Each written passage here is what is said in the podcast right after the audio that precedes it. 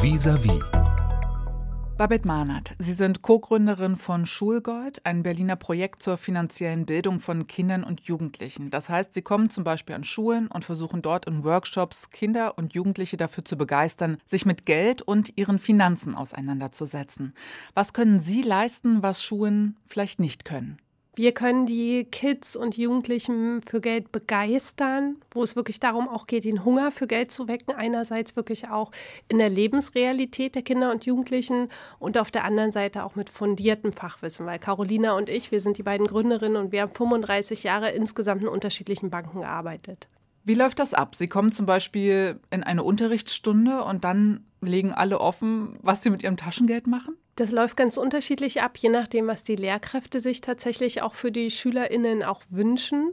Wir sprechen im Vorfeld mit den Lehrkräften, um zu gucken, wie können wir in den Unterrichtsstunden unterstützen. Da gibt es einerseits Lehrkräfte, die schon total aktiv sind, die bestimmte Themen auch schon mit reingebracht haben, wo wir dann überlegen, was sind ergänzende Themen, zum Beispiel das Thema Schulden ist ein Thema, was von den Lehrkräften selten abgedeckt wird.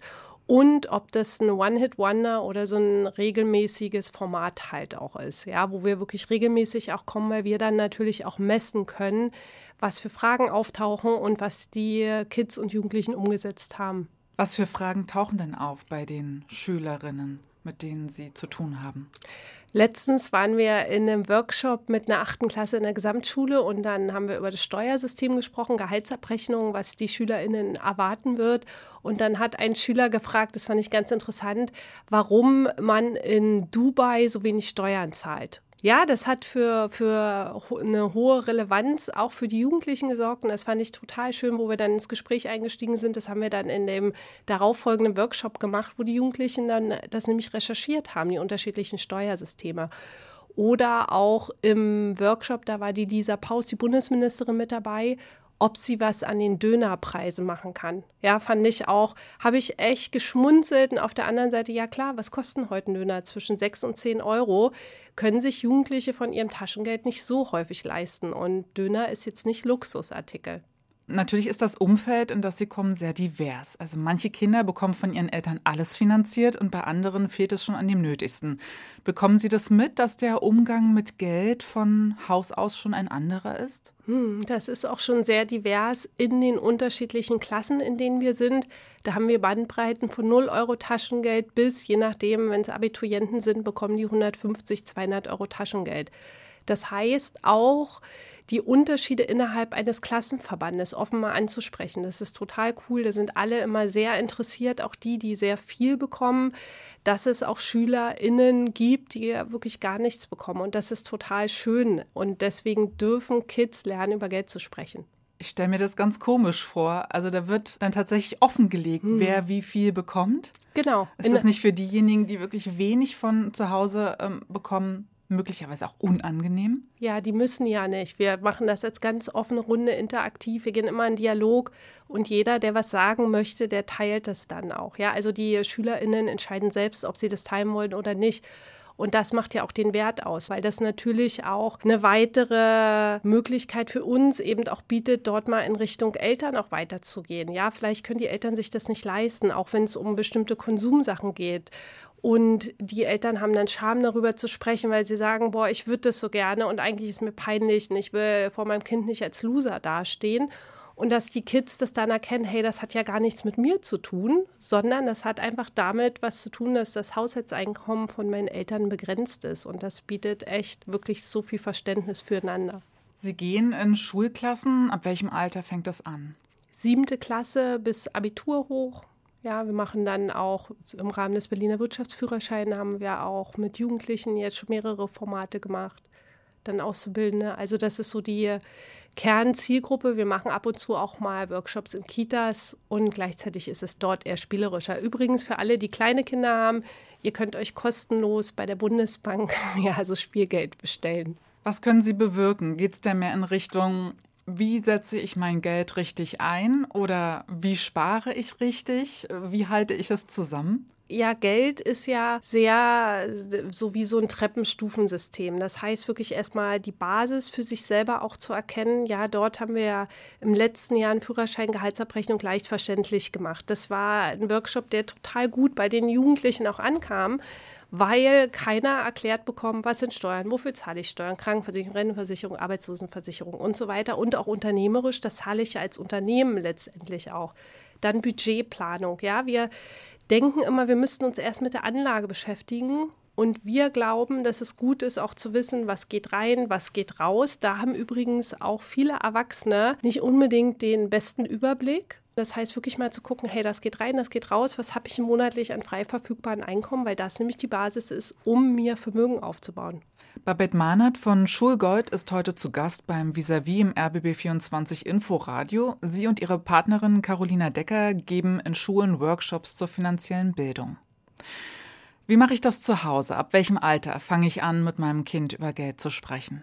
Am besten, wenn Ihr Kind daran Interesse hat, ja, wenn es wirklich auch beim Einkaufen dabei ist und ganz mit großen Augen guckt, wofür gibt Mama oder Papa letztendlich das Geld aus? Da wirklich auch mal das Portemonnaie rübergeben, das mal ausschütten lassen, dass die Scheine sehen, dass die Münzen sehen, dass die Karten auch sehen.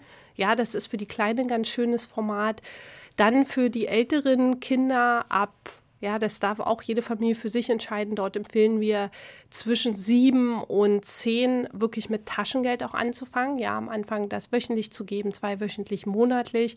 Und dafür gibt es eine ganz coole Taschengeldtabelle auf der Seite vom Bundesministerium für Familie, Senioren, Kinder und Jugend. Schaut man sich die Taschengeldtabelle an, steht ja auch drin, dass man schon unter Sechsjährigen bis zu einem Euro pro Woche an Taschengeld geben kann. Macht das Sinn?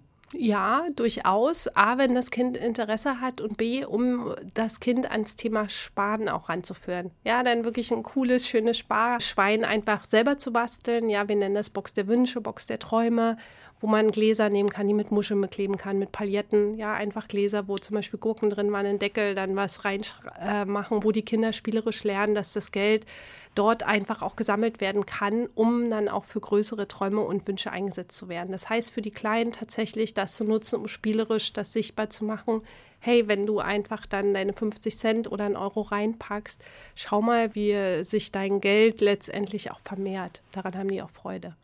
Schauen wir nochmal auf die ganz kleinen Kinder, ne? Also geht man mit so einem Kind, drei, vier Jahre alt, in einen Spielzeugladen, ist alles bunt und irre und das Kind möchte alles haben. Hm. Wie bringe ich denn dem Kind den Wert des Geldes bei? Also mit den kleinen Wert des Geldes halten wir für zu früh, ja, weil wenn man denen jetzt sagt, es kostet fünf Euro, ja, es könnte auch fünftausend Euro kosten, dazu haben die keine Relation. Und gleichzeitig mit den Größeren tatsächlich auch darüber zu sprechen, was ist denn die Tauschwährung dafür? Ja, für zehn Euro kriegst du zum Beispiel aktuell zwischen ein und anderthalb Döner.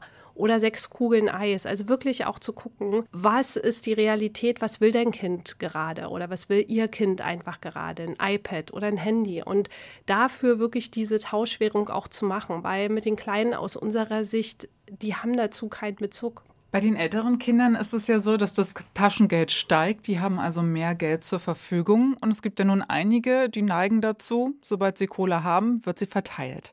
Wie spreche ich das an, ohne zu bevormunden? Indem man mit dem Kind gemeinsam erarbeitet, wofür will es denn das Geld auch ausgeben und darüber dann spricht, es gibt kurzfristige, mittelfristige und langfristige Wünsche und dann wirklich so einen Wünscheabend auch zu machen. Ja, das wünsche ich mir als Mama oder als Papa. Kurzfristig, mittelfristig, langfristig. Ja, dann auch das Thema Urlaub auch mit reinzunehmen, ja, was ja auch so im kurzfristigen Bereich drin ist, dass das Kind dazu auch eine Relation hat. Dann auch mittel- und langfristig, wenn wir einfach sehen, ach, unser Kind wünscht sich das neueste Telefon von der und der Marke, was kostet das, ja? Und das Kind das dann ausrechnen zu lassen und das attraktiv zu machen aus der Lebensrealität der Kinder. Weil einem Kind nur zu sagen, hey, sparen wir cool, m-m, das hat für die keine Relevanz. Also je relevanter es für das Kind selber ist in seiner Lebensrealität und wie es das umrechnen kann, umso cooler ist es einfach. Und immer wieder auch unterstützen und dann nicht in dem Sinne, ja, ist dir schon wieder nicht gelungen, sondern hey, guck mal, wie ist es im letzten Monat gewesen mit dem Sparen? Hast du es geschafft? Hast du nicht geschafft? Ist dir leicht gefallen? Ist dir nicht leicht gefallen? Also so ein locker, flockiges Gespräch und dann das Kind unterstützen. Hey, wie kann ich dich unterstützen, dass du einfach auch Spaß, du hast mir erzählt, du willst dir jetzt das neueste iPhone, wir bleiben mal bei dem, bei dem Thema, oder das neueste Telefon einfach auch kaufen. Wie, wie weit bist du mit deinem Wunsch? Ja, oder du hast Lust, dann, wenn die älter sind, auch mit einer Freundin mal zu verreisen. Und gleichzeitig natürlich auch dem Kind die Konsequenzen aufzuzeigen, die negativen Konsequenzen, was passiert, wenn man nicht spart oder wenn man das ganze Geld auch ausgibt. Und als Eltern da auch einen, einen Guide zu sein, an denen das Kind sich auch wenden kann, wo es alle offenen Fragen stellen kann und wo es nicht verurteilt oder abgewertet wird, weil es jetzt drei Monate in Folge das Geld auf den Kopf geknallt hat. Wie sieht es denn mit dem bargeldlosen Zahlen aus? Es gibt ja diese U achtzehn Konten, mittlerweile gibt es auch Karten, die gestützt von Apps sind, wo dann auch die Eltern draufschauen können, was gibt das Kind aus. Ab welchem Alter ist das empfehlenswert? Ab dem Moment, wenn das Kind wirklich innerlich dazu bereit ist und sich dazu interessiert. Und dort tatsächlich auch diese digitale Währung mit ins Familiengespräch reinzunehmen, weil wir Eltern haben leider eine andere Wahrnehmung wie die Kinder. Also die Welt der Kinder hat sich verändert. Es ist ganz viel digital. Das heißt, dass die frühzeitig auch den digitalen Umgang mit Geld von uns als Eltern lernen. Ja, Carolina und ich, wir sind selber Mamas und ich möchte, dass mein Kind Geldskills von mir einfach auch lernt. Und das wirklich auch mit reinzunehmen, weil Bargeld ist was, was es in Zukunft immer weniger geben wird. Und dann auch mit dem Kind gemeinsam im Internet zu gucken und dort auch da zu sein und das wirklich auch zu begleiten in den Internetshops einfach. Dass es Sicherheit hat und dass wir als Eltern auch wissen, hey, wofür gibst du denn Geld aus? Ja, weil das auch in den Apps unterschiedlich freigeschaltet werden kann, dass man am Anfang die volle Übersicht hat und dass es dann letztendlich, dass man dem Kind immer mehr Leine auch geben kann. R B B vierundzwanzig Info Radio vom Rundfunk Berlin-Brandenburg.